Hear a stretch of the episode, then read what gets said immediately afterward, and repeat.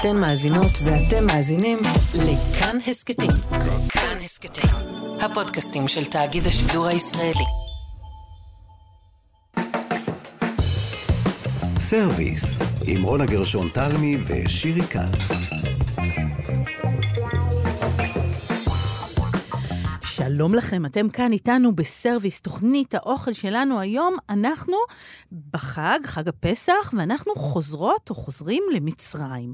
איתנו יבגני לזרוביץ' ועמרי קפלן שחוזרים איתנו בחזרה למצרים, וגם שירי כץ, שלום שירי, חג שמח. שלום רונה גרשון תלמי, חג שמח, ברכות. ברכות, ברכות. וכשאנחנו חוזרות למצרים, אנחנו אה, שואלות, מה נאכל בדרך? האם נאכל מן, או שמא נאכל פול? בואי נצא לראות ביחד ולבדוק באיזה אוכל מצרי ניתקל בדרך. את, רגע, את מדברת כאילו את מאוד uh, תנכית uh, הבוקר, היום בכלל, אבל uh, אם אנחנו חושבות על זה, אז את יודעת, כולנו ביקרנו מתישהו בסיני. אפילו זכור לי uh, ששמעתי מין טקסט כזה שהיה נשמע, uh, אני רוצה את הקפה עכשיו, אחר כך את הסלט, ואז תוציא לי עוד קפה עם החביתה והסלט, לא צריך פיתה הגבינה בצד. אני זוכרת שתהיתי מי משחרר כזה טקסט בסיני, ואז הסתכלתי, זה כבר קרה לפני המון שנים, הרמתי את הראש וראיתי שזה היה מנהל צעיר של ערוץ שידור שבו עבדתי. ונחשים מה הטבח uh, באזור החושות שם בקמפ ענה לו בתשובה לבקשה הזאת. הוא בטח אמר לו בסדר ואז לא הביא שום דבר, כמו שתמיד קורה, לא? יותר משהו כמו, כן, אה, אחי, לך שב על הכריות, אה, תשים את הראש אחורה. אז זאת המהות של סיני. אנחנו תכף נבדוק, אני, הזיכרונות שלי מסיני זה שלא באים בשביל האוכל. זאת אומרת, אני, סיני קסומה בעיניי, ומצרים בטח מעניינת, אבל התחושה שבאים כדי לוותר קצת על כל השאיפות הגבוהות האלה, לחוות משהו פשוט, משהו של ים, משהו של טבע, שאין בו המון המון דרישות, גם לא מבחינת זמן, של תביא לי עכשיו או באחת וחצי בדיוק אני אוכלת. את הקפה לפני ואחרי. אה, וגם לא של איזה אוכל כבר, למרות שיש כבר מסעדות ופירות ים ודגים למי שאוהב, ואפשר למצוא מה לאכול. אה, גם נבדוק האם יש הבדל בין סיני למצרים כולה, זאת אומרת, האם אנחנו מכניסות בסל אחד את כל הדבר הזה? תשמעי, יש לנו כאן מחקר מסובך. קטן. כן. מאידך, הגישה שלך מאוד סאחית, אנחנו נדבר גם על זה. נדבר גם על זה. אז אנחנו אה, יוצאות לדרך ומתחילות. סרוויס, עם רונה גרשון תלמי ושירי כץ. ועכשיו יש לנו את הכבוד לדבר עם מי שבאמת מבין בסיני, ונמצא שם הרבה... סופר, עיתונאי, טייל. מטייל שם, נדמה לי שמדריך שם טיולים, ובאמת סיני היא חלק מהווייתו. שלום לך, צור שזף. שלום וברכה, חתונה. שלום. שלום, שלום. אז אתה עדיין איש סיני? אתה עדיין נוסע לשם, צור? אה, כן, אני, כמו שאת אמרת, זה בערך המקום האחרון בעולם שבו אני עדיין מדריך, כי אני הולך בערים, אז אה, ארבע, חמש פעמים בשנה, אני עדיין אה, מדריך בסיני, אם כן אני משתדל להיות אה, במדבר ולא בחופים. במדבר, אוקיי. ומה כולל התפריט הבדואי המסורתי במדבר? אה, אלה הדברים הרגילים, זאת אומרת, זה, זה קם בבוקר, אז הבדואים או על הבוקר או מבעוד לילה עפו לך את הפתיר אה, על הסאג', ואם אתה הולך בדרך והם לוקחים קצת קמח אה, ומים ומלח, אז הם עושים את הליבה, שזה בעצם סוג של אה, לחם בלי שמרים, שאתה עושה מדורה גדולה, הרבה פעמים מרתמים או ממה שאתה מוצא, ואז... אתה אה, מפנה את העפר הלוהט ואת הגחלים, שם את, ה, את הקמח ועליו אתה פורס את הגחלים שוב. בגלל החום הגדול של הקרקע והגחלים מעל, זה אופה את הלחם מבפנים, וזה הם קוראים ליבה, וזה הפתגם הבדואי אומר ששי בלי ליבה זה כמו לעשות אהבה בלי אהבה. אז... חשוב, חשוב. כן, אז וזה זה תמיד יש שם. אשכרה גם מזכיר איזה מצות כאלה, לא? אפרופו העניין שלנו סביב הפסח. יותר דווקא, הליב פחות, אבל יותר הפתירים, זאת אומרת, הפיתות הדקות דקות שהם עושים על הסאג'. וזה מגיע בדרך כלל, טוב, זה בגלל שאנחנו, כמובן, לא רק אנחנו, גם המצרים, החדרנו את הירקות בסיני, אז היום אתה כבר מקבל את זה עם uh, סלט ועם טחינה, ובדרך כלל בדרך, כי ארוחת צהריים אתה לוקח על הגב, אז אתה מקבל מהם, הבדואים גם דואגים לך לבבא גנוש, זאת אומרת לחציל שעושים אותו לגחלים, וביחד עם טחינה, וזה כמובן מאוד מאוד מוצלח. תגיד, צור, אז, יש אוכל טעים בסיני? אה, יש, לא הרבה. זאת אומרת, היום יותר ויותר, דווקא בקמפינג הם יותר ויותר משתפרים. זה בעיקר נוגע לקטע של אה, פירות הים, או דווקא לדגה. דגים מגיעים אה, למזרח סיני, דווקא מגיעים אה, מאזור מצרים, מאזור פורט סעיד, אלה דגים של הים התיכון, גם בורים וגם לוקוסים, והרבה פעמים עושים את זה בשיטה המצרית המקובלת, שזה, וגם הבדואית, שזה בדרך כלל לוקחים את הדג, קומפלט, שמים אותו בתוך נייר כסף עם ירקות ובצל. ותבלינים, ואז אתה מקבל אותו ולצידו או צ'יפס או סלט או אה, טחינה וכל מיני דברים כאלה. אה, יש אה, מסעדות דגים, יש לפחות שתי מסעדות דגים טובות אה, בסיני, שתיהן בדהב, עד כמה שאני מכיר.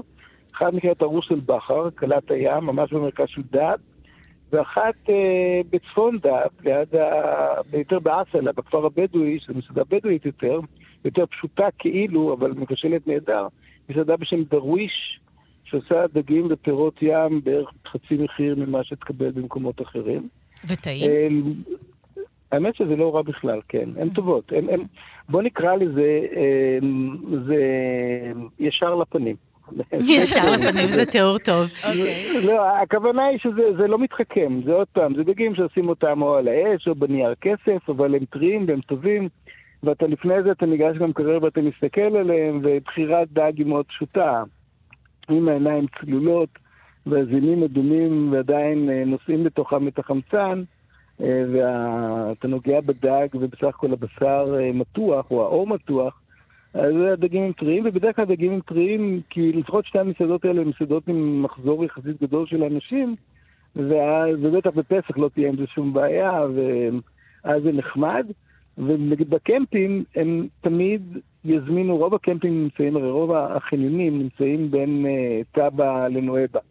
Uh, דרומה משם יש רק באזור של ראסו וגלום, ולשם הדגים, עוד פעם, הדגים מגיעים עם uh, משאיות קירור מהים התיכון. מעט מאוד דגים אותם ממש בתוך הים, שזה דווקא לטובה, uh, ואתה פחות פוגש את הדגים המקומיים, נגיד את, התוכי או את הלוקוסים המקומיים, יותר פוגש את אלה שנדוגים בשפך של הדלתא, זאת אומרת, כל האזור שבין אלכסנדריה ועד פורט סעיד ואיסמעיליה, במקומות האלה, ששם אה, יש הרבה דגה ודגה מצוינת. אז זה, זה בענייני אוכל ים שיש. כל השאר, אתה יכול, יש מקומות שהמצרים אוכלים בהם. המצרים למשל מאוד אוהבים קושרי. קושרי זה תבשיל של אה, אורז ואטריות, וזה המאכל רחוב האמיתי המצרי, שאותו אפשר למצוא בכל מקום, בכל עיר מצרית, וגם בנואבה, וגם בדהב, וגם בשארם. שארם, יש המון מסעדות במלונות, הן לא טובות. אני גם לא מכיר שום מסעדה טובה שנמצאת במרכז המסחרי שנמצא למרגלות העיר שאנחנו בנינו. ויפה שהמצרים קוראים לשארם א-שייח שנמצאת על המצוק, העיר העתיקה. שנבנתה בערך ב... כן, נבנתה בערך ב... כן, 76-77, זאת העיר העתיקה של שארם. אז אמ, בעיקר זה, והדברים, יש, יש דברים שהם נגיד נורא מצריים, אבל הם, הם חלק מהטעם של סיני, וזה נגיד הגבינת פטה. הם מייצרים גבינת פטה דנית ורישיון עם לדעתי משהו כמו 250 אחוז שומן, וזו גבינה נורא נורא טעימה. לבש קירי? לא, זה לא. לא, זה, זה, זה, זה לא, זה בא בגושים כאלה, בקופסאות של חצי קילו, וזה נשמר להמון המון זמן. זה גם נורא טעים, כי זה נורא שמן. כן, נשמע טעים. יש כמובן את המיצים. אמיצים, מיץ גויאבה.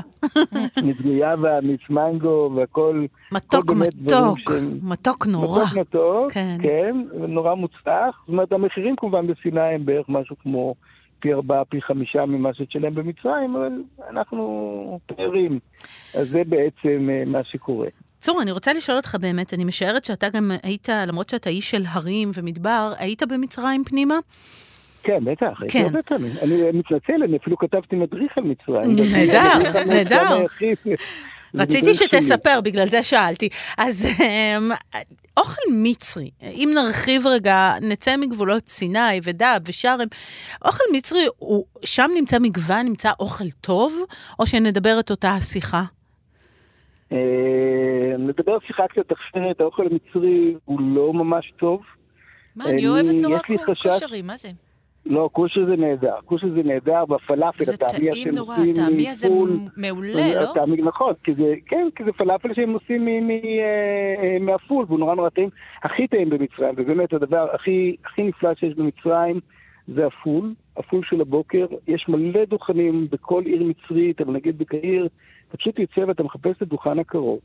ושם עומדים דוכני הפול, ו- וזה באמת מעדן שקשה לתאר, הוא כמובן עולה גרוש וחצי, ואתה מקבל קערה של פול עם, עם הרבה לימון ובצל, ו, אה, ואתה פשוט עומד, בדרך כלל אתה עומד ליד הדוכן עם הפיתות שהן מקמח מלא, ואתה בולס את זה בליסה של בוקר, וזה מחזיק אותך כמובן עד הערב. זה אופייני כדרך אגב לכל אה, אורך הנילוס, זה לא אופייני רק למצרים, זה אופייני גם אה, לאזורים של צפון סודאן, שגם שם זה מאוד מאוד מקובל, מודפול הוא באמת אחד הדברים הגדולים של עמק הנילוס. עוד דבר מאוד גדול של עמק הנילוס זה הבמיה. ובבמיה המצרית כמובן יש להם מעט מתחרים. אז שני הגידולים העיקריים נגיד של עמק הנילוס, שזה הפול והבמיה, ביחד כמובן עם הקמח שאותו מייבאים מאוקראינה, שעושה את הפיתות, או יבאו מאוקראינה, אלה בעצם הדברים, נקרא לזה המזון הבסיסי המצרי. אני רק אה, רוצה להגיד. שרונה רצתה להתלונן שאין מה לאכול באזור הזה, והנה אנחנו שתינו מראיירות פה למשמע התיאורים שלך. אבל אני אומר שוב, זה נכון, מצד שני, אמ, זה, זה מסובך. עכשיו, דגים כן, דגים אפשר לאכול, ואפשר לאכול אפילו ברחוב. זאת אומרת, זה קטע נחמד, נגיד, כשאתה מסתובב אה, באזורים, נגיד, שלכיוון גיזה. אה, בקהיר, זאת אומרת, כי נגיד רוב התיירים מסתובבים באזור של המוזיאון המצרי, זה יותר מסעדות כאילו יותר טובות, אבל כשאתה חוצה את המינוס לכיוון גיזה, אז שם יש כמה מסעדות, נגיד, שאתה יכול לקבל פירות ים במשקל. אה, סתם מטוגנים כאלה פשוטים, נורא טעימים, עם לימון, עם מלח, ו- ואתה אוכל אותם על המקום, אז דווקא האוכל רחוב המצרי הוא כאילו, הוא יותר, בעיניי, הוא יותר טוב מאוכל שתקבל במסעדות. למרות שיש מסעדות, עוד פעם, יש, אה, אה, יש מסעדה בשם אדורה. וכותבים את זה בקוף, או מבטאים את זה בעין, אדורה. יש גם באלכסנדריה ויש גם בקהיר, אלה, זה מסעדה של דגים ופירות ים. מסעדה נהדרת, ששווה מאוד אה, אה, לאכול בה גם בקהיר וגם באלכסנדריה, ושווה דברים מצוינים. אז, אז כמובן, ו- ואנחנו צריכים לזכור, אה, מצרים, העיר הגדולה ביותר אה, אה, באפריקה, אחת הערים הגדולות בעולם, למעלה מ-30 מיליון אנשים, אפשר למצוא שם במסעדות, כמובן בינלאומיות, אבל, וזה דבר שרציתי להגיד מההתחלה, יש משהו בכל המדינות שבהם היו יהודים ועזבו. יהודים בהרבה מאוד מקומות היו גם האוכלוסייה העתיקה וגם הובילו את המטבח. ובהרבה מאוד מקומות שהם עזבו, הם לקחו את המטבח איתם. נגיד, מטבח עיראקי מצוין, אתה מוצא בעיקר בארץ, פחות, אני מדבר ממש עם, ה, עם הדברים המאפיינים העיראקים, פחות בעיראק. מטבח תימני מצוין, אתה מוצא בעיקר בארץ, פחות בתימן. אותו דבר לגבי המטבח המצרי, גם המטבח המצרי הוא היגר למעשה, יצא עם היהודים ממצרים, לא שאין שם אוכל, אבל אתה לא יכול לדבר על המטבח המצרי כמו למשל על מטבח צרפתי או איטלקי או בעיניים סיני או טורקי. קלות ובנפש חפצה. זאת אומרת, לא אני תיסע מדברת על זה לאכול... בנפש חפצה, אבל לא זה תיסע לאכול במצרים, זאת אומרת, לי יש תחושה, ואמרתי אותה לא. בהתחלה, שכשנוסעים למצרים דווקא, אולי מוותרים על הכמיהה הגדולה הזאת למצוא את המסעדה או את האוכל, אה, כן. ו- וזה חלק מהעניין גם הוויתור הזה. זאת אומרת, אנחנו לא יוצאים פה למסע קולינרי גדול. אני, אני רגע רוצה... מעניין. שזה מעניין מאוד, כן. אני רוצה רגע, אבל לחזור רגע מי... בכל זאת, אני אני אשכנע אתכם שזה לא בדיוק ככה. אני, אני פה כדי להתווכח. Um, אני רוצה לחזור רגע לסיני. היינו במצרים, אני רוצה לחזור רגע לסיני. בואו נדבר רגע על אה, בוסתני השג, כך קוראים לזה?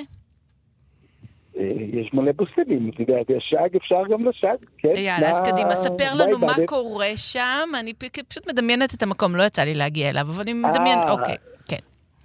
טוב, קודם כל הבוסתנים של ההר הגבוה, הר גבוה קוראים לכל האזור של סנטה קטרינה, השליש הדרומי של סיני הוא מאוד גבוה. מהמם. הוא בסביבות 1,500 עד 2,500-2,600 מטר גובה, ואנחנו מטיילים בדרך כלל בגבהים האלה, ועולים בפסגות, יורדים, שוחים בבריכות, והיה חורף טוב והיה מלא מים, והבוסתנים הם דבר עתיק. הם יובאו לסיני בתקופה הביזנטית, כשקונסטנטינוס החליט שהוא בעצם אה, מייסד את אה, מנזר אה, סנטה קטרינה ומשתלט על האזור הזה והופך אותו לנוצרי, בעצם יובא לשם גדוד של חיילים מקדונים.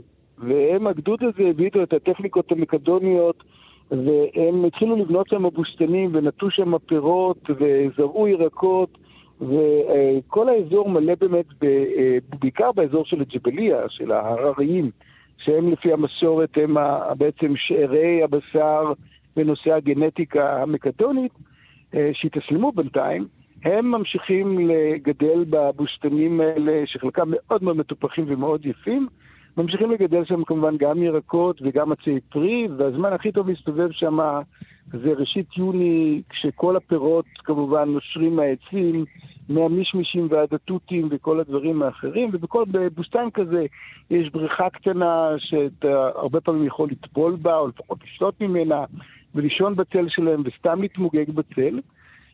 אבל שני דברים שקרו בבוסתנים, האחד הוא יותר ותיק והוא עוד מהתקופה הישראלית הקדומה, נגיד 1967 עד 79, שהם הפכו להיות מקומות של תיירות, זאת אומרת מקומות שמאוד אהובים על ידי המטיילים, ומה שקורה להם, נגיד, ב-10-11 שנים האחרונות, שהם מקבלים הטיה לגידול של פרגי האופיום. אז הם אה, עדיין מאוד מאוד יפים, וכמובן שהאופיום שבדיוק פורח בתקופה הזאת הוא, הוא יפה להלל. ובאמת אחד הדברים שאפשר לקבל, נגיד, אה, בבוסתנים היום, זה אה, תה אופיום. אה, שהוא? שהוא הוא עובד? זאת אומרת, כמו... הוא ממסטל קלות, זה פשוט לוקחים משהו כמו חצי גרם אופיום ומערבבים אותו בתה, האופיום הוא מאוד מר, אז מרככים אותו עם סוכר, ואז בעצם אפשר לשתות אותו. רגע, אפשר, זה לא נשמע גם את העלים? הם מעשנים שם גם את העלים? זאת אומרת, לא, לא, לא, לא, לא, לא. זה לא זה. אופיום אתה, אופיום זה סיפור אחר לגמרי. אופיום, כדאי להזכירכם, אופיום הוא סם. כן, כן, כן, כן, כן. כמובן שלא כמובן, אבל בוא נגיד ככה, ברוב המקרים משתייה של כוסית תה מר של אופיום, אתה בדרך כלל תתמסטל דרך מקומו מכוסית יין והוא... לא תתמכר, אבל זה, זה עניין כמובן, צריך לזכור את זה, שזה, שזה בכל זאת סם ממכר. יש לזה פוטנציאל, כן. כן, כן, והוא לא חוקי כמובן. כן. אה, מה לגבי דבש מפרחי אופיום? זה דומה לדבש מפרחי אה, רודנדרון? זה גורם להזיות? או, זה, זה, מה שאת מעלה עכשיו הוא סיפור נפלא. קדימה, ספר.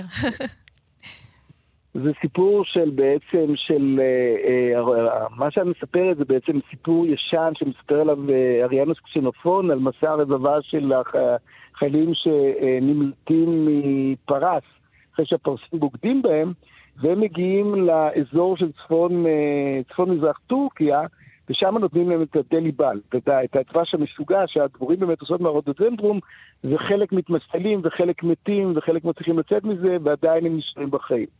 אני לא מכיר אה, דבורים שעושות דבש בסיני מפרחי האופיום. אני גם חושב שהפרח הוא לא העניין. אה, צריך לזכור שהדבורים מוצאות את הצוף של הפרחים, ומה שבאופיום, באופיום אתה בעצם פוצע את ההלקט, את הפרי, ומה שיוצא החוצה זה השרף הפנימי שהוא מתחמצן, הוא בעצם האופיום הגולמי. אז זה לא אותו דבר, אבל כמובן אפשר לבקש מהן אולי אה, לעשות לנו איזה משהו כזה. לא, אנחנו לא, אנחנו לא מבקשים כאלה דברים. כן, אני רוצה לשאול שתי שאלות ככה. חג, חג, חג, אנחנו חוגגים. בדיוק, בדיוק, בדיוק, בדיוק. אז אני רוצה לשאול ככה, קודם כל, האם יש לך הסבר למה באמת כשאנחנו מדברים על מצרים, ארץ אה, אה, עם תרבות באמת והיסטוריה ענפה, התרבות הקולינרית לא התפתחה עד כדי כך, למרות ששירי מנסה לשכנע אותנו כל התוכנית שיש שם חגיגה. בעצם אני, אנחנו אני לא... אני עדיין עם הטעם של המשמשים מהבוסתנים האלה, כן, אבל אנחנו לא רואים מטורף. כאן איזה בישול או שימור, אה, זאת אומרת, תרבות נוודים, הרי יש תרבויות כאלה בעולם שמצליחות לשמר, ואנחנו לא רואים כאן איזו התפתחות קולינרית מאוד מאוד חזקה. יש לך איזשהו הסבר לעניין הזה, צור? אה, יש לי הסבר אחד, ואני אשים בזה את הקולוניאליזם. כי um, כשמדברים, קודם כל כשנכנסים לפירמידות ולמקדשים, ותמיד יש שם את התיאורים של הפרעונים אוכלים ושותים, ואנחנו יודעים את הסיפור על זה שזה באמת הייתה ארץ של שפע עם ה... שלא לדבר על, על הבכי של בני ישראל, שהם נזכרים כמה נפלא היה על הנילוס וכמה מחורבן בסיני, אה, אז אנחנו יודעים שזאת הייתה באמת תמיד ארץ של שפע, ואפילו עם מטבח שהיה מטבח מפורסם בדברים שלו. עכשיו צריך לזכור את זה. כדי לקבל מטבח גדול ממש, אנחנו צריכים להיות uh, בעצם אימפריה. וצריך לחשוב, כי מי שמטפח את הבישול העילי, תמיד יהיו המלכים והשליטים, יש להם שפע, הם רוצים להתפנק, הם רוצים את הכי טוב, הם יביאו אליהם את המבשלים הכי טובים. זה מה שעשו מלכי צרפת, שהם היוו את הטבחים האיטלקים, וככה נהיה המטבח הצרפתי. האימפריה הסינית כמובן עבדה על הדברים האלה במשך 2,500 שנה, וניתן לומר שהיא די הצליחה. הטורקים, כל הסיפור של האימפריה הטורקית, שהוא מתחיל, נגיד, במאה ה-15 ממש, עם הכיבושים הגדולים שלהם, של העות'מאנים, הם לוקחים את הארמנים בעצם בתור המבשלים שלהם, והם אוספים בדרך, מביאים, הם עושים שיתוף פעולה של כל מה שהשתבח באימפריה הביזנטית, ביחד עם מה שהם ייבאו, נגיד, מה, מהערבות הטורקיות, כשהם חצו את אסיה, והם יצאו, הם התחילו לנדוד לפני בערך אלפיים שנה, לפני אלף שנה הם התחילו להתחכך עם הביזנטים, והחיכוך עם הביזנטים זה מה שמוליד את המטבח הטורקי, שאין שום ספק שהוא אחד המטבחים הכי גדולים בעולם.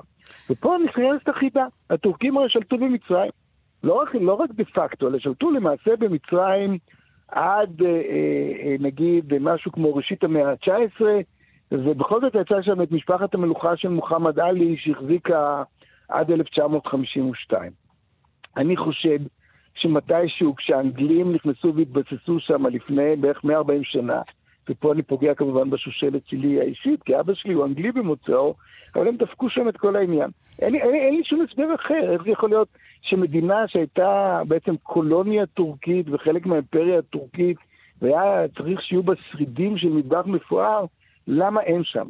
כי הרי בסוריה יש לנו את המטבח הסורי, ובארמניה את המטבח הארמני, ואת הטורקים, ואפילו היוונים הרי הושפעו מכל הסיפור הזה, וכל הבלקן הושפע מהטורקים. איך זה יכול להיות שכאן שאין לא? לנו את הדברים הגדולים? אין, אין לי ממש הסבר. אז אתה מאשים את האנגלים, בקיצור. אבל האנגלים היו גם פה, ועדיין הם לא, הקולוניאליזם, אנחנו כן. גם היינו תחת המנדט הבריטי. וגם אנחנו אכלנו די חרא, בוא נגיד ככה. באמת, לפני- אתה לא אוהב את האוכל המקומי? הו, מה אנחנו חושפים פה? סליחה, אני מת על האוכל המקומי, אבל האוכל הישראלי, האוכל הרחוב הישראלי, עד לפני בערך נגיד 30-35 שנה, היה אוכל שלא כל כך שמו עליו, היו מעט מאוד מסעדות טובות בארץ. אף אחד לא דיבר, אף אחד לא שתה פה קפה של בני אדם לפני 35 שנה. נכון, אף נכון. אחד לא אכל פה פירות ים. אני מצר על זה, כי אני לפני 35 שנה וגם לפני 20 שנה יכלתי לקנות דגים מצוינים מאוד בזול בארץ. היום כל דג, כמובן, עולה המון. עולה המון. אז, ו- אז גם אצלנו היה, היה איזה מין זלזול כזה באוכל, אבל זה מאוד יכול להיות דבר שאנחנו הבאנו איתנו מ... ממזרח אירופה, את יודעת, כן. היהודים האלה שזלזלו באוכל, כי תגיד, עדות המזרח בארץ תמיד אכלו טוב. אז כאן זה לא באמת העניין הסבר הזה. אחר. אה, הזכרת את הזמן, זאת אומרת, אמרת עד לפני 30 שנה, ואני רוצה לשאול אותך, לסיום באמת, האם הזמן עצר מלכת בסיני? אה, אתה כתבת ספר על מצרים, סיפרת, אה, מדריך טיולים. האם הספר הזה עדיין, אה, למרות שעברו שנים, נוכל להשתמש בו? האם כשניסע לסיני, ההמלצות שלך מלפני עשר שנים, עדיין תהיינה אותן המלצות? בקיצור, האם הזמן עצר מלכת? אה, תלוי איפה. אז קודם כל, בהרים ובמדבר בדרך כלל כן, למרות שרמת הדריסה עלתה ורמת התיירות מאוד מאוד עלתה, וחלק מהמקומות רואים את הפגיעה. בחופים אני עדכנתי את עניין החופים והחניונים, וכמובן החופים, בוא נגיד, הספר יצא במהדורה הראשונה שלו ב-94, ואני עדכנתי אותו לפני שנתיים-שלוש, אז אני כבר מתייחס לכל העניין הזה, שבעצם בין טאבה לנואבה, כל זה כמעט חניון נוגע בחניון, ומה שקצת הציל את הים זה העשר שנים האלה שבהם אה, סיני עברה דחת זעזועים כאלה ואחרים, אבל עכשיו המכבש חוזר לעבוד. אזור דהב הוא אזור שבו יש מלונות אה, גם בינוניים וגם טובים, אבל שם למשל אזור שהיה נורא נורא יפה, של ראס אבו גלום בלגונה, ושכוח אל, וזה חמש שנים יודע מין פריצה תיירותית שלא מטיבה איתו, ועל שארם אין מה לדבר. כל האזור שבין נאבק ועד שארם זה כמעט 30 קילומטר של, לדעתי, משהו כמו 1,500 מלונות, עוד אה, מאות אה, אה, מועדוני צלילה, זה מין עיר תיירות נורא נורא גדולה, והיא הולכת להתחבר עם גשר גדול שיחצה מעל המיצרים לסעודיה, הולך להיות שם איזה משולש עירוני של כמה מיליונים. אז הזמן לא עוצר מלכת, להפך, רציתי עכשיו לחץ על הדוושה, מלון חדש מוקם בסנטה קטרינה, לגמרי משנה את הנוף. אמ, אז המדריך עוד רלוונטי לגבי מסלולים ו- ו- ומה היה ומה קורה, אבל לעתיד אה, הוא כמובן יותר דורסני בהרבה ממה שאנחנו אפילו רואים היום. גם בסיני. אז טוב, אז אה, הלכנו איתך קצת בדרך והבנו מה נראה, בעיקר מלונות ואוכל אה, ככה ככה, אבל נוכל למצוא גם כמה פנינים. פשוט, אבל נשמע טעים. למה את כל הזמן מנמיכה? תודה רבה לך, צור שזף. תודה רבה. אין להתראות. במה, להתראות, ביי ביי. ביי. לפעמים הוא שר. אנחנו כאן בסרוויס החג שלנו הולכות אה, בחזרה אל מצרים, חוזרות אל מצרים ומביטות בצדדים מה נראה בדרך, מה נטעם ומה נאכל. היינו עם צור שזף שלקח אותנו אה, למסע בעיקר בהרים ובמדבר, אבל גם אל תוכה של מצרים. אה, סיפר לנו מה נאכל וחייבים לומר שבסופו של דבר, חוץ משירי שעדיין טוענת שהאוכל במצרים הוא טוב, צור לא הביע איזו התלהבות גדולה או איזו רשימה של מקומות שחייבים לאכול בהם. רצינו לבדוק את העניין הזה גם עם הפרופסור אה, עם המרצה נמרוד החביב לוז, עלינו. המרצה ראש אה, החביב רשות עלינו. המחקר במכללה האקדמית כנרת. נכון, שלום. אמרתי נכון, פרופסור לוז? לגמרי, לגמרי. יופי, ממש. הצלחנו, אני, עשינו אני זאת. אפשר, אפשר לסגור בנקודה הזאת, מיצינו את. העניין. הייתה, הייתה לנו דרך עד שהצלחנו להגיד נכון גם את אתה הטייטל באת שלך. להוריד לנו את הנופש בסיני, להגיד, תשמעו, זה לא באמת. אה, רגע, רגע, רגע. אנחנו מדברים קולינריה או אנחנו מדברים קולינריה. על סיני? קולינריה, קולינריה. תראו, בשביל קולינריה, לדעתי, המאוד צנועה, לא נוסעים לסיני. באמת לא העניין. אה, למרות שאתמול, כאשר ככה התארגנתי ל- לשיחה איתכם, שוחחתי עם תלמידתי אה, לשעבר, שהיא פריקית של סיני, אה, עדי, היא גם מדריכת טיולים, התחתנה בסיני, והיא התווכחה איתי ויכוח גדול. אז, אז בואו נפרק את העניין הזה. קדימה, תפרק. ככה, אני, השיטוטים שלי בסיני הם, הם, אני מסגיר את גילי המופלג, הם עוד לפני שישראל מסרה את זה חזרה למצרים. זאת אומרת, הייתי באמת נער צעיר עם זמן ביד, והסתובבתי משהו כמו חצי שנה בסיני, הרבה אצל הבדואים, בהר הגבוה. אה, לא נייפה את זה, זה מטבח של עוני. זאת אומרת, אוכלים מה שיש, ומה שיש זה מעט, ו- וקשה לשמור שם דברים, ולא, ולא גדלים הרבה ירקות. אז למשל בהר הגבוה שיש מעיינות וכאלה, אז אתה רואה עצים ומשמשים נהדרים וכדומה. אבל באיזה ביקור שעשיתי לפני כמה שנים אה, בסנטה, נכנסתי לחנויות ירקות, וגם היום עם התחבורה ועם זה שיש אה, משאיות שמגיעות ממצרים, לא, לא התרשמתי מהשפע. אה, האזור של החופים... תגיד, אבל, אבל מה הם אוכלים ב- במאהלים? זאת אומרת, מה, מהו האוכל הבדואי הניסיון המסורתי? הכי קרוב שיש לי, זה, זה ניסיון שצרוב לי בראש. אה, אני נער בן 17 שמסתובב לבד בערים, ומקבל הזמנה מאיזה נער בדואי שם להיכנס לבית. עכשיו, עשיתי את זה כי מעולם אף אחד לא הכניס אותי לבית בדואי, זה היה נורא מעניין. ואתה נכנס, חדר מאוד אפלולי, קטן, אין שם כלום, והוא במחווה באמת אה, אצילית אה, מכין לי איזה מין ארוחת בוקר, ומה שהיה שם היה אה, קופסת טחינה, שהוא שפך אותה לצלחת שעדיף לא נחשוב לעצמנו איזה מיקרובים היו עליה. שרדת כדי לספר, מה שנקרא. שרדתי כדי לספר, כן, ופיתה, עכשיו מי שמכיר את הפיתות של סיני, יש שני סוגים.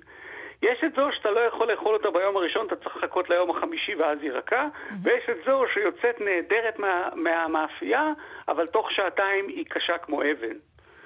אה, אז הוא נתן לי את, ה, את, ה, את הרזה הזאת, שהיא קשה כמו אבן, וביחד אכלנו מהטחינה הזאת. זה מה שאני זוכר שקיבלתי בבית בדואי. עכשיו, ברור שהיום המצב הוא קצת אחר ואוכלים יותר טוב. אבל, אבל בגדול זה מטבח של מחסור. המטבח של אה, סיני, המטבח הבדואי, הוא מטבח של מחסור, הוא מטבח של אה, נוודים, אנשים שלא עוסקים הרבה בחקלאות. אה, והפנטזיות האלה על חפלות ועל מטפון, כל הדברים האלה, זה... אני לא פייק? פגשתי שם, אני לא פגשתי שם, ובואו בואו נאמר כך, גם, גם אם נמצא אותם היום שם, שמטפונה, נספר למאזיננו שלא יודעים, זה מבשלים בתוך בור באדמה, מכניסים, עוטפים את, ה, כן. את הכבש או את העוף או מה שמכניסים, והגחלים לאט-לאט אה, במשך שעות מבשלות את הבשר, וזה נחשב מעין מעדן. ואני אמרתי לשירי לפני השידור, זה נראה לי יותר רומנטי, זאת אומרת, שיטת העשייה הזאת היא נורא רומנטית. יש בה קסם סיפורי, אבל להגיד שזה הדבר הכי טעים שאכלת בעולם, לא יודעת. לא, אבל אבל סליחה, הכי קרוב, כן. ש... הכי קרוב שקיבלתי למה שאת מתארת היה באמת באחד הסיבובים של אה, סיני או טרום ילדים, באיזה חושה, שהבחור המקומי באמת הביא דג מאוד מאוד טרי, שזה עתה ניצוד בלגונה הקטנה שהייתה ליד החושה, והוא באמת דחף אותה מתחת לגחלים. זה הכי קרוב שאני מכיר למה שאת, למה שאת נו, והיה. טעים?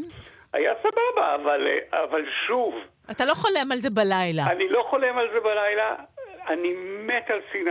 סיני זה באמת למי שאוהב שקט ונופים ומסלולים, ובוודאי... זה המקום. אגב, אני רק רוצה להגיד המקום. לגבי הדגים, שבאחד הקמפים האלה ששהיתי בהם, היה בדואי שנהג לשאול מי ירצה לאכול בארוחת אה, צהריים דגים היום מחר, כדי שהוא ידוג בדיוק לפי מספר האנשים שמתכוונים לאכול. זאת נכון, אומרת, ההזמנה נכון. הייתה מאוד מראש. ודווקא את התפיסה הזאת, את הערך הזה של האוכל, שלא דגים סתם, כי זה מתקלקל, וכי מתייחסים לזה נורא ברצינות, דווקא מתוך זה, אני חושבת שהאוכל טעים יותר.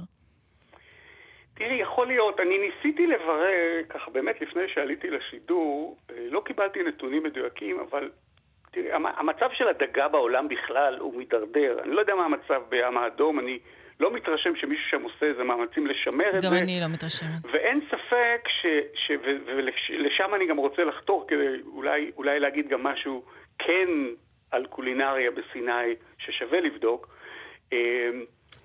אין ספק שסיני אה, מתמודדת עם מה שהרבה מאוד מקומות אטרקטיביים בעולם מתמודדים איתם, שזה המשקל של התיירות בשינוי הסביבה. זאת אומרת, ככל שיותר ויותר תיירים, סלש ישראלים לצורך העניין, מגיעים, אז ברור שכמות הדגה יורדת. אבל מה שאת תיארת זה נכון, זאת אומרת, יש איזו התאמה, ולכן מי שמכיר את סיני יודע שלהזמין ארוחת ערב עושים שעתיים מראש. נכון. כי זה מחכים תמיד, מחכים זמן. לא חשבתי על ההקשר של מה שאת, שאתן אומרות, של, של אקולוגיה. אולי איזה כן. משהו אקולוגי, אני חשבתי שזה קצת יותר פשוט של אני לא מצליח להתמודד עם כל העניין, אבל, אבל בסדר. כן, אה, לא, מדברים היום על זה שהפתרון לכל הדבר הזה זה הקמת שמורות, אה, מה שמדינת ישראל מנסה להתעסק איתו היום, כן. אה, שבהם אפשר לפקח. אני לא בטוחה שבסיני זה נערך, ואני חושבת שיש גם בעיות אחרות חוץ מדגי המאכל, שבסיני כן קורות, שמוציאים. כל מיני אלמוגים ודברים מהים, אז אני לא בטוחה שזה כזה סיפור אקולוגי מוצלח, אבל והבעיה- שוב, צריך לבדוק את זה. הבעיה הגדולה ש- של סיני, הבעיה הגדולה של סיני, מבחינת הזוויות שה, שעכשיו נגענו בהן, זה שהמצרים לא בדיוק אה, אה, מטפחים את הבדואים. כן. זאת אומרת, אין איזו השקעה מסיבית של מצרים בסיני מעבר לכמה אפשר להניב מזה תיירות, וכל מי שיורד לסיני רואה את הארמונות ומלונות הרפאים שנוצרים שם, כי אין שום ויסות של, של, של התיירות או יוזמות התיירות, ואז אנשים מרימים שם מלונות, הם לא מתרוממים, והם הופכים להיות... מין אה, ערי רפאים כאלה. ערי רפאים, בדיוק. נמרוד, אה, פרופסור נמרוד לוז, אני רוצה לשאול אותך לסיום. שאלנו את אה, צור שזף, למה לדעתו הקולינריה בסיני והקולינריה המצרית בכלל, אני טוענת, שירי קצת חלוקה עליי, לא מתפתחת ומתרוממת. אנחנו לא עדים לאיזו קולינריה עם מסורת מפוארת ו- ומנות ככה שמגיעות מתוך חומרי הגלם הקיימים ומנסות לפתח ולשמר. הוא טען שהקולוניאליזם אשם. לך יש איזו תשובה דומה או אחרת? אני, אני לא הולך לשם. אני ממש לא הולך לשם, אה, אבל אני מנסה לעשות רגע שנייה הפרדה בין אה, מטבח, המטבח המצרי למט- למטבח הבדואי. המטבח המצרי הוא מטבח של ארץ עצומת ממדים. יש אזורים שיש בהם שפע של ירקות, בוודאי ליד גדות הנילוס, אה, שפע של דגה בדלתא, באלכסנדריה, כך שזה לא אותו דבר. אני לא יודע לענות למה אה, זה, מה שאני כן יכול להגיד, שכאשר אני חושב על אוכל במצרים, אז זה באמת, אני אגיע לקלישאות שמן הסתם גם אחרים יאמרו אותם, שזה המנה של הפול, שהיא זאת שמתחילה להרבה מאוד אנשים מחוסרי יכולת את היום, ולפעמים זה כל מה שהם יוכלו. יש את הכושרי. שזה... אז זה שתי המנות... החביבות על שירי. החביבות על שירי, ובאמת, שתי המנות שאולי. מככבות, שעלו כאן. הכושרי האורז זה זה עם האטריות שיש לו כל מיני גרסאות. אבל אם, אם יש לנו זמן, עדשים, כן. אני רוצה לסיים בנקודת כן. אור כן. על, על סיני בכל זאת, למי שיגיע. אני נפגשתי בכמה מקומות שהיו שם ניסיונות מעניינים לייצר קולינריה אחרת. אחד מהם נמצא בנואבה בדיונה הגדולה, שמו אה, לודג' חביבה, והוא מחובר לחווה אורגנית, ששם מגדלים ובעצם גם מאפשרים לבדואים להתפרנס, וחלק מהתוצרת מגיעות למטבח שם, והיה שם שף ממש לא רע ועשה יופי של אוכל, יותר מהשבלונות שאנחנו מכירים. אז לודג' חביבה, אתה אומר. כן. יש עוד דבר ששווה לחשוב על זה. עכשיו, אני לא, לא נכנס כמעט למלונות בסיני, אבל בחלק מהמלונות יש היום שפים מאוד מאוד רציניים, והם טורחים להביא להם ציוד או, או חומר, חומרי גלם רציניים. אפילו חשמל, מה שלא תמיד יש אפילו- בחושות. צריך להגיד את זה. גם סיני משתנה בעקבות התהליך שמשתנה בכל מקום, שזה הגלובליזציה. כן. ואז למשל, ברחוב ליד איפה שאני נוהג ל- ל- להתעורר- להתארח בסיני, יש מסעדה קוריאנית. וואלה.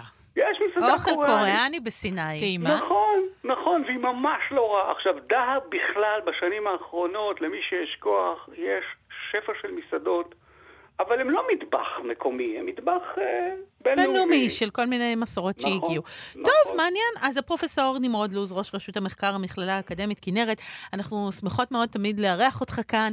אה, אוכל סיני, אז דווקא נתת לנו כמה, כמה נקודות גלוקלי. כאלה של, אה, כן, כן, של, של תקווה, כן, מה שנקרא. ולא נשכח שזה החג הכי חשוב, של חירות. לגמרי. אנחנו איתך. לגמרי, אנחנו איתך. אז חג שמח. חג שמח. תודה. ביי להתראות. ביי, תודה תודה, ביי. סרוויס, עם רונה גרשון תלמי ושירי כץ. רונה, אנחנו ממשיכות את המסע שלנו. אנחנו עכשיו אה, נגיע, אבל ממש למצרים, טוב? כי כן, ונדמה לי גם התיאבון. זיכרונות ילדות, שזה כן, בכלל כן, תמיד כן. פותח משהו נהדר. עם השפית אה, יהלומה לוי. שלום, יהלומה. שלום לכם. שלום, שלום. נו, אז את גדלת על המטבח המצרי בבית, נכון? נכון, ההורים שלי הם, הם לא איתנו, אבל הם אה, היו ילידי מצרים שניהם, ואימא שלי אה, בישלה נהדר. ואני גדלתי על אוכל אה, פשוט, כמטבח המצרי כולו, אבל מאוד מאוד טעים. אה, קצת השמצנו, נגיד לך את האמת, שקצת השמצנו כאן עם בעניין. את המטבח המצרי במהלך התוכנית הזאת על העצור שזף, ופרופסור נמרוד לוז, ואני רוצה לעמת אותך עם זה. אמרנו, זה אוכל כזה שלא המריא, אה, לא התפתח לכדי מסורת נורא אה, חזקה. את תגידי אחרת, יהלומה? קודם כל, בואו נדבר היסטוריה, דווקא, כאילו, היו פה אורחים עם ידע היסטורי, אבל בואו נתחיל, כאילו, קודם כל זה הרי אומה תרבותית, כאילו, מהעתיקות שיש. אה, יחד עם זה, היא נמצאת באזור באמת אה, בעייתי, במובן של אה, גידולים ובקר. המטבח המצרי מתאפיין יותר בתבשילי ירקות וקטניות מאשר בשר, לעומת שאר מטבחי צפון אפריקה, זה דבר אחד. אבל האם ידעתם למשל שהמצרים היו הראשונים, המצרים העתיקים, היו הראשונים שאפו כיכרות לחם והחמיצו לחם? לא. עד אז, אז, אז בבקשה, אה, אני מפנה אתכם לספר המדהים, אה, אה, מסע מסביב למזווה של דליה למדני, ששם היא מתארת איך אה, המצרים הם הראשונים שהטפיחו לחם ויצרו מחמצות. מה שמתחבר ו- לנו יפה לחג. ושאר שאר האומות הזה סירבו כאילו לקבל את זה בהתחלה, כי הם התייחסו לזה כאל סוג של כישוף. אז, אז, יש, אז יש דברים... כי הלחם אה, עולה, בגלל ה... זאת אומרת, זה... אז יש דברים שכדאי וראוי אה, לתת להם את הקרדיט. מעניין. אה, צריך גם לזכור שמצרים היא, היא, היא, היא ממש לא מקשה אחת. זאת אומרת, יש את האזור של הים, נגיד אזור אלכסנדריה, ששם באמת היו יותר דגים ופירות ים, ויש את האזור היותר, ויש את האזור של הדלתא, ששם אפשר- היה לגדל באמת ירקות וחיטה, חיטת בר, בירה. גם אה, נוצרה במצרים, אפרופו הנושא אה, הקודם. ו- ויש את המדבר שהוא באמת, אה, אה, את יודעת, ארץ בור כזו, ששם אתה מסתפק במעט שבמעט. אני רוצה אה, רגע, אני חייבת, אמנם מתבססת פה על ידע מסרטים ערביים, אבל אני בכל זאת רוצה להיכנס לתוך משהו. זה המלוכיה. זה גם הבית, זה גם הפניצילין, זה גם ה-comfort food, זה גם כמוסת אופטימיות, זה גם לחזור למקורות, נכון? רגע, מיר, תסבירי מה זה המרק, מלוכיה. על המרק. תסבירי אוקיי, רגע, מה זה למי שלא יודע. המומחית אוקיי, תסביר. אוקיי, אז, אוקיי, כמובן שגדלתי על מלוכיה, ובעיניי הוא מרק נפלא. הוא ללא ספק אה, טעם נרכש, לא במובן של הטעם שלו, אלא במובן של המרקם שלו, וזה עניין של מומחיות. מלוכיה, קודם כל, זה, זה צמח, זה, זה גבעול עם עלים ירוקים גדולים כאלה, ש, שבמרקם שלהם מזכירים כאילו את ה... הם נגיד יושבים בין המנעד של בזיליקום לסרפד. אה, ופשוט קוטפים את, ה, קוטפים את העלים, מפרידים אותם מהגבעול, מהגבעול, שוטפים אותם, מייבשים אותם, טוחנים אותם לעיסה, והעיסה הזו משמשת בסיס בעצם למרק ירוק. מרק שמבוסס על טעם אה, אה, מאוד מאוד ירוק, אבל את הטעם של המרק מקבלים בעצם מטכניקה שנקראת תעליה. תעליה בכלל זה טיגון. Uh, ומה שעושים שם זה מטגנים uh, הרבה מאוד שום עם גרגירי כוסברה יבשה. זה מפיץ ריח נהדר. אפילו מכסים את המכסה של המחפת כדי שהריח לא יברח לחדר, ואת זה מוסיפים למרק שבו יתבשל, אה, על הנוזל שבו יש גם, בדרך כלל, כאילו העשירים, יש, היה הבדל מאוד גדול. אז ב, ב, נגיד בסירים של העשירים של המלוכיה, יתבשלו כן נתחי בשר, כמו אה, אה, ארנבת או בקר, אצל הבינוניים נגיד היה עוף, ואלה שלא היה להם, אז זה היה רק מים והתערובת ירק, ירק הזו, ואז מוסיפים את התעליה. שבעצם נותנת את הטעם אה, אה, המרכזי למרק הזה, ממשיכים לבשל את זה עוד קצת, ואת זה מגישים בעצם על תלולית אורז. וזה מרק נפלא, זה מרק שאני מאוד מאוד אוהבת. בעלים האלה יש המון המון ברזל. אני תמיד אומרת שבשר שמתבשל במלוכיה, הוא הבשר בשר הכי רך שאפשר לאכול. לדעתי, ועכשיו אני ממציאה לגמרי, כן, כי אני לא מומחית לא בכימיה ולא בזה, יש משהו בברזל של העלים שאיכשהו עושה משהו אחר לבשר. אבל אה, תגידי, העלים האלה הם בעצם אה, נמצאים כל השנה? אפשר להשיג אותם כל השנה, או שזה רק בעונה מסוימת? היום, היום בארץ גם מגידים אותם בחממות, אז יותר קל להשיג אותם, אבל, אה, אבל בזמנו זה היה כמובן גידול עונתי, סביב, סביב התקופה הזאת, דרך אגב. של אז תראי, האביב. כבר אה, הצלת כאן את כבודו של המטבח המצרי אה, כבר בהתחלת. השיחה. קדימה, קדימה, תמשיכי. זהו, אבל הרבה רציתי גם להגיד. לכוון אותך על משהו של אה, איזשהו מאכל ילדות שאת נורא אוהבת, כאילו גם משם להגיע. נכון, אז תראו, קודם כל, המאכל, חוץ ממלוכיה, אה, אני אגיד רק עוד משהו. אחד, מאכל שכולנו אוהבים, שזה הפלאפל, נולד במצרים. הוא נולד במצרים והוא התפשט צפונה אה, לאזור שלנו ויותר לאזור סוריה, השם ולאזור לבנון. אה, הוא התחיל כמובן אה, מפול. אה, ובכלל, אם, אם מדברים על יחסים נגיד, אז באזור שלנו, אה, כאילו, אם, אם מדברים על מזרח אה, אה, ערבי, או סליחה, מטבח ערבי, אז, אז כאילו ה- המנה זה חומוס. אבל את אותה, והפול הוא מין תוספת כזו, היא מין אה, אה, אה, משהו שמוסיפים אותו לחומוס. אם נדבר על משקולות, אז, אז במצרים העיקר זה הפול, וחומוס הוא הדבר היותר משני. אה, עכשיו, מה קרה לפול, לטעמיה, שדרך אגב אותה אפשר למצוא בסיני, במטבחים, אה, במטבחים שגם כאלה שקוראים לחושות, ודרך אגב, אה, בסיטואציה, כאילו, בטעם לא, לא רע בכלל. אה, אה, הטעמיה, ככל שהתקדמה צפונה, הפלאפל הזה, שמבוסס על פול, ככל שהוא התקדם צפונה לאזור שלנו, אה, התגלו בו, אה, הוא הוחלף בעצם בגרגירי החומוס, גם כי הם מגדלים פה יותר חומוס, אבל גם כי אה, יש את הסיפור הזה של ה-G6PD, של הרגישות לפול. כן. כן. וככל שהתקדמנו לאזור סוריה, להימנע מאזורי אלרגיה. בדיוק, ואז, ואז כאילו החומוס החליף בעצם את הפלאפל כקטנייה שעושה את הפלאפל, ובאזור שלנו ניצח ברמת הטעם. אה, אה, אז, זה, אז, זה, אז קודם כל מקור הפלאפל הוא במצרים, אז זה כבר אני אומרת, ופלאפל שעשוי מפול נאבט, מפול לבן, מקולף כאילו מהקליפה, הוא, הוא באמת אחד הפלאפלים הכי טעימים שאתם יכולים... מסכימה. בבקשה. רונה. כן. ודיברנו על זה, וכמובן, אם כבר דיברתי על המרכזיות של הקטנייה הזו של הפול היבש, הפול המצרי, אז יש את המנה שנקראת פול מדמס. מדמס, אה, אה, אה, המשמעות שלו ב- בערבית עתיקה, בקופטית בעצם זה קבור. זו מנה שנולדה דווקא אצל הקופטים, שהייתה אוכלוסייה רחבה יחסית באזור מצרים, אה, לתקופת הרמדאן, שאז אסור לאכול בשר ודברים מהסוג הזה, ואז היו קוברים בתוך כדים פול, אה, אה, ושמים עליו גוחלים, גחלים לוחשות, והיו לוחשות ומבשלים אותו לאיזושהי אה, תערובת שזה כמעט כמעט נמס שם הדבר הזה לבישול ארוך. נהדר. אז תשמעי, יהלומה, לצערנו אנחנו תכף צריכות לסיים, ורציתי רגע לסיים עם חג הפסח אולי, ולשאול אותך אם יש איזה מאכל שיעלה אצלך ככה על השולחן של פסח שקשור למצרים? אה, או שלאו דווקא? לא, לא, יש, יש את כל נושא הארטישוקים הממולאים. אה, וואו. אה. ובכלל, אצלנו הארוחה הכי טעימה הייתה ארוחה של אה, הבוקר שאחר הפסח, שאז אמא שלי הייתה עושה פשוט המון המון המון לביבות ירק מדהימות וסלט תפוחי אדמה, אה, וזה היה הבראנץ', כאילו הבראנץ' המצרי הכי מדהים שאפשר אני הייתי לאכול. מצטרפת. לארוחה הזאת עכשיו. תשמעי, את הצלת את כבודו של המטבח המצרי, אה, תנו לי יהלומה יותר זמן לוי. ואני אהפיך- אהפוך- אני אמיר את דתכם למטבח המצרי. את כבר, אני כבר. אני כבר איתך. שירי פעם אומרת, ואני עכשיו באמת שינית קצת את, אה, את אה, מה שאמרתי בתחילת התוכנית. אז אנחנו מאוד שמחות שדיברת איתנו. תודה, שיהיה לך חג שפית שמח. יהלומה לוי. חג שמח, חג שמח. ביי, חג להתראות. שמח. להתראות. אז אה, שירי, הלכנו בדרך למצרים, חוזרים למצרים, חוזרות למצרים, וראינו דברים מעניינים, וראינו כל מיני את הלכת, גישות. אני הייתי בטן גב כל הזמן ואכלתי טוב. מצוין. אז ראינו גישות שונות אל האוכל המצרי ודעות שונות, ובאמת חוויות אחרות. אה, אבל הנה מצאנו שיש לנו מה לאכול בדרך. אז חג שמח לכל מי שהקשיב לנו ולכולם בכלל. חג שמח גם ליבגני לזרוביץ' ולעמרי קפלן שהיה איתנו. חג שמח, שירי כץ. חג שמח, רונה גרשון תלמי, ותודה. חוזרים וחוזרות למצרים, היו שלום. ביי. אתן מאזינות ואתם מאזינים לכאן הסכתים. כאן הסכתים, הפודקאסטים של תאגיד השידור הישראלי.